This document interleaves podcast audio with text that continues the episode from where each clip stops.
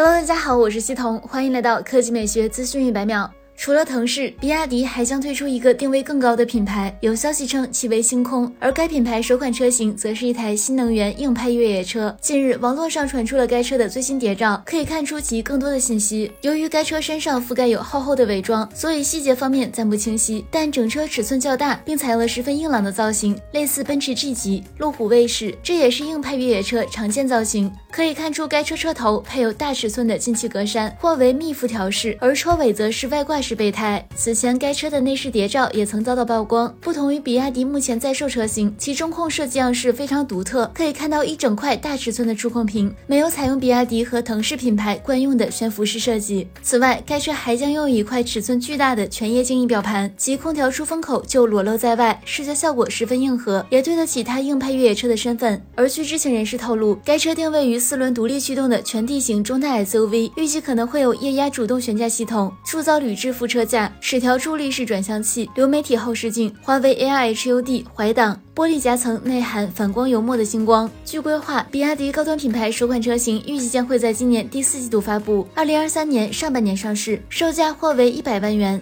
好了，以上就是本期科技美学资讯百秒的全部内容，我们明天再见。